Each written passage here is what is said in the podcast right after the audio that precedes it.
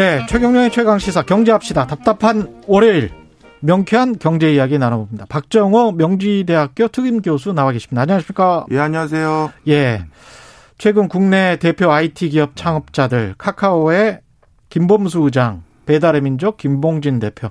김범수 의장은 5조 원 정도 기부하겠다. 아, 예, 예. 예. 김범수, 김봉진 대표는 한 5,500억. 네. 어, 뭐, 액수가 남다릅니다.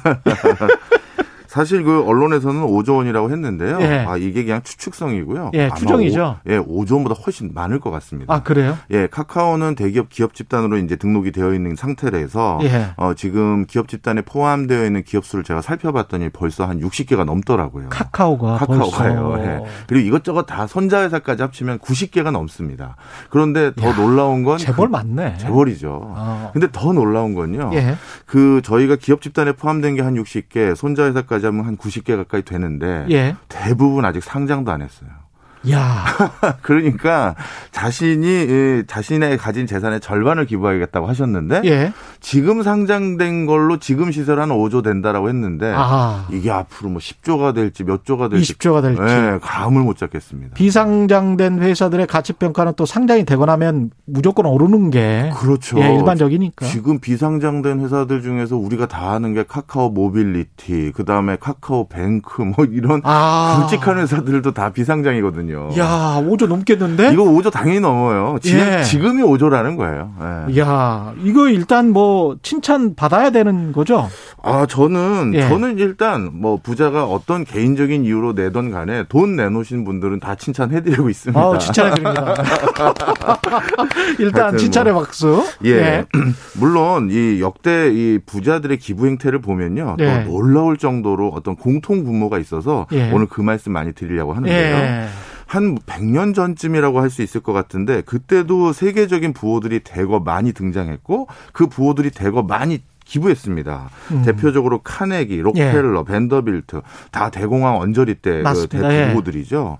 그분들이 어, 세계적인 부호가 됨과 동시에 갑자기 이렇게 대규모 기부를 했던 이유는 대공황으로 빈부격차가 심화되면서 사회에 대한 부채 의식을 느낄 수도 있었을 거고요. 아, 또 한편으로는 예. 야 이거 내가 못 본 척했다가 진짜 밀란 나서 내가 큰 해코지 당하겠구나 뭐 이런 생각도 있을 수 있겠죠. 예. 뭐 진짜 마음이 뭐가 더 많았는지는 제가 모르겠습니다만 하여튼 그래서 예. 과거에도 그랬는데 이번 코로나19 어떤 생각이 또 들었겠습니까? 비슷하네. 비슷한 상황이죠. 예. 특히 김봉진 대표 같은 경우는 배달의 민족이라는 회사를 창업한 분이시고 예. 카카오도 역시 그 IT 관련한 회사들을 창업한 회사인데 예. 이두 회사 코로나19의 대표적인 수혜 기업들 아니겠습니까? 음. 그러니까 본인들이 원한 건 절대 아니지만 예. 아 이런 큰 사단이 나고 나서 우린 더 큰 부자가 됐으니 음. 여기에 대한 사회적 책임도 일부 해야겠다 판단하신 게 분명히 있습니다. 예.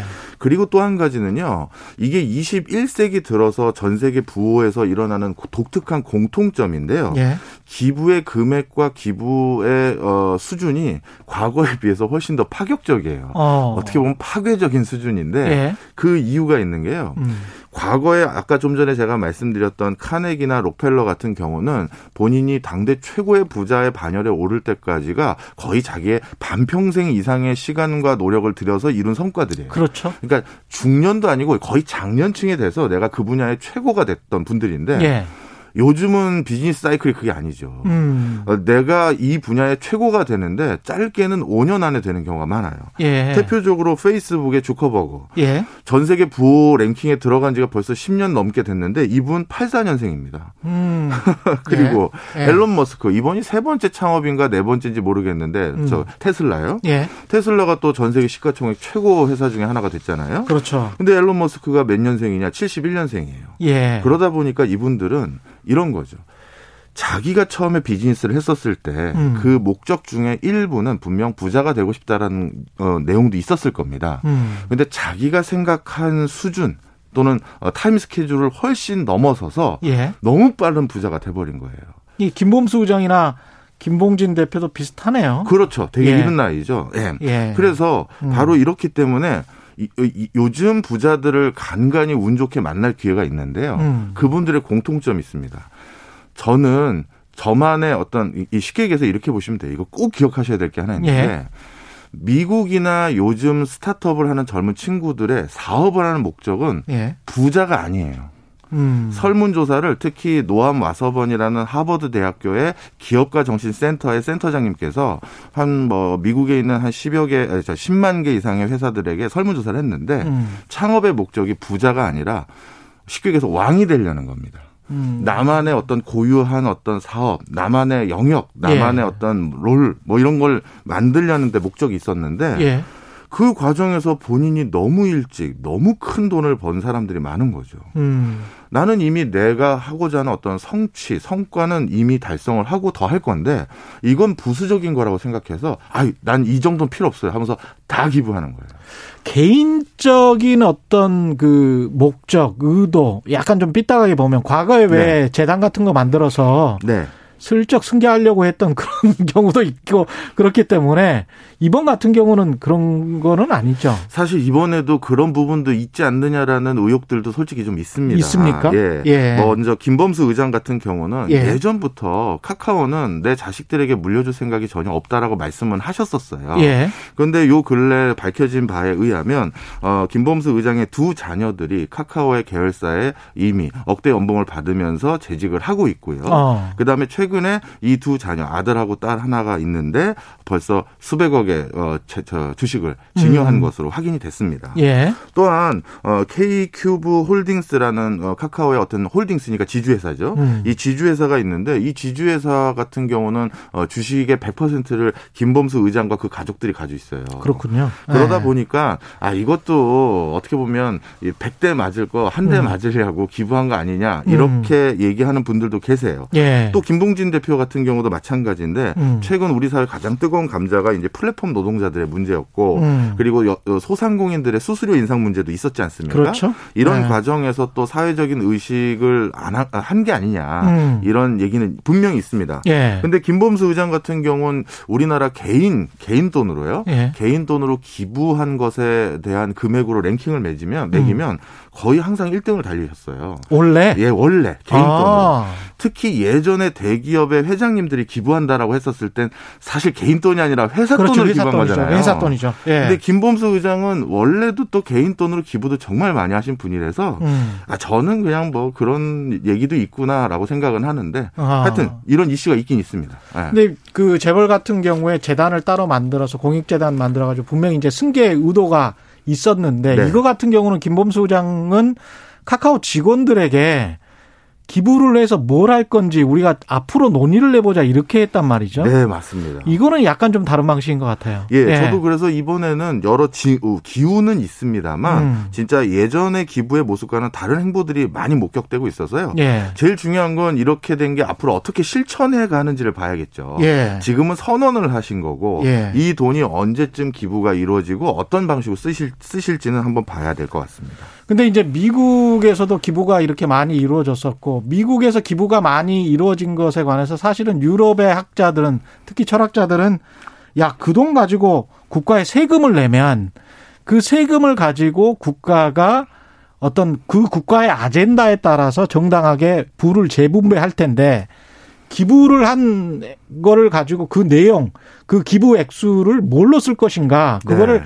자의적으로 결정하면 그 천문학적 기부금이 사회적으로 그렇게 공익적으로 쓰여지게 될까? 거기에 관한 회의가 좀 있단 말이죠. 예, 맞습니다. 예. 그럼에도 불구하고 이게 그한 업종에서 큰 부를 이룬 분들의 어떤 공통적인 마인드라고 해야 되나? 가치관일 수도 있을 것 같은데요. 예.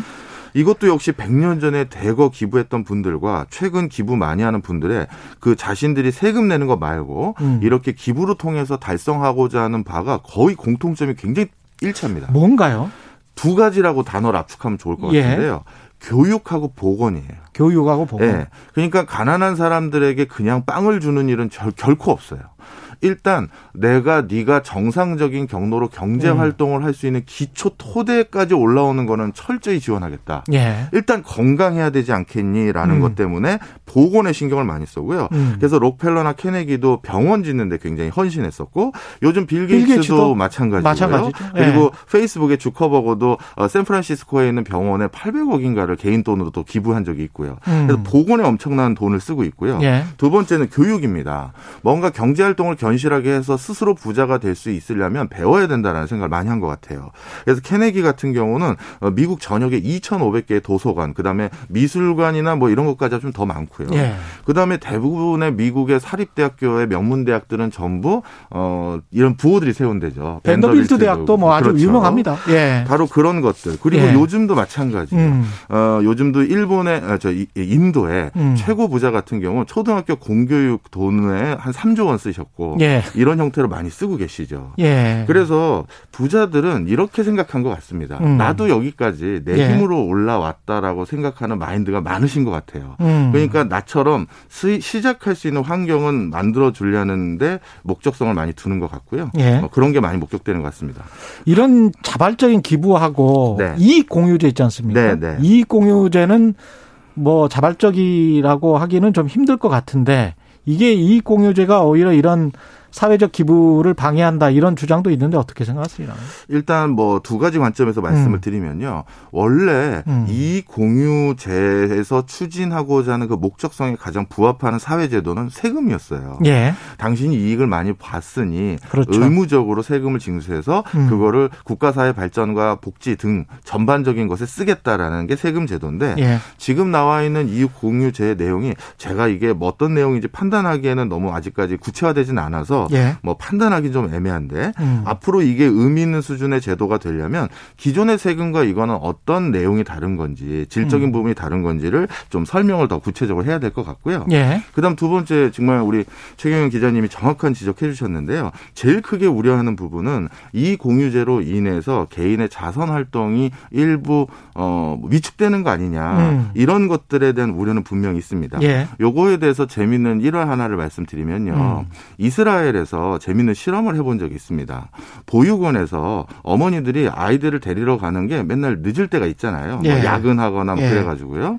처음에는 어머니들이 자꾸 늦어서 보육 교사들이 정시에 퇴근을 못하는 이런 일들이 있었어요. 음. 그런데 그럼에도 불구하고 보육 교사도 어머니들하고 묘한 어떤 상부상조 정신에 의거해서 음. 남아서 애들도 그 봐주고 했는데 예. 이걸 좀 바꾸기 위해서 제도화 해버린 거예요. 어. 늦는 어머니들에겐 벌금을 물자. 어. 네. 네. 그랬더니만 그 어머니들이 늦는 횟수나 정도가 줄었을 것 같습니까? 늘었을 것 같습니까? 뭐 상식적으로 생각하면 줄어야 되는데. 그런데 오히려 늘었다는 거예요. 그 이유가 왜 그러냐면 예. 내가 늦게 보육원에 도착했을 때 음. 벌금이라는 걸로 내 벌 단죄를 음. 이미 받았다는 마음이 부담감이 덜어진 거죠.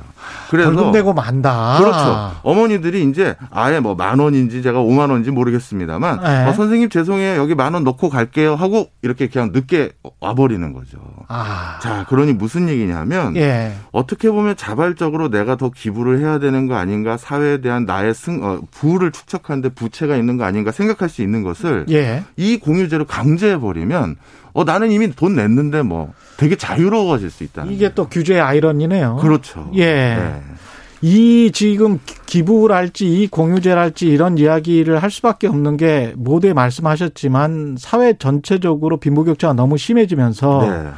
이게 자본주의가 지속 가능하게 하려면 어떻게 해야 될 것인가 그 고민을 많이 하는 와중에 지금 계속 나오고 있는 거잖아요. 예, 맞습니다. 그래서 이제 뭐 ESG 이야기도 하는 것이고. 예, 맞습니다. 지금 전 세계 기업들의 화두가 예. 올해 키워드가 뭐냐 하면요. ESG입니다. 예. 이제는 환경도 중요하지만 더불어 사는 사회를 고려해야 되고 그리고 경영의 투명성인 지배 구조도 생각해야 된다는 겁니다. 예. 그게 많은 국제 기구의 보고서가 향후 10년 동안 반영구적인 빈민층의 숫자가 급격히 늘어날 것이다라는 진단 보고서들이 많이 나오고 있어요.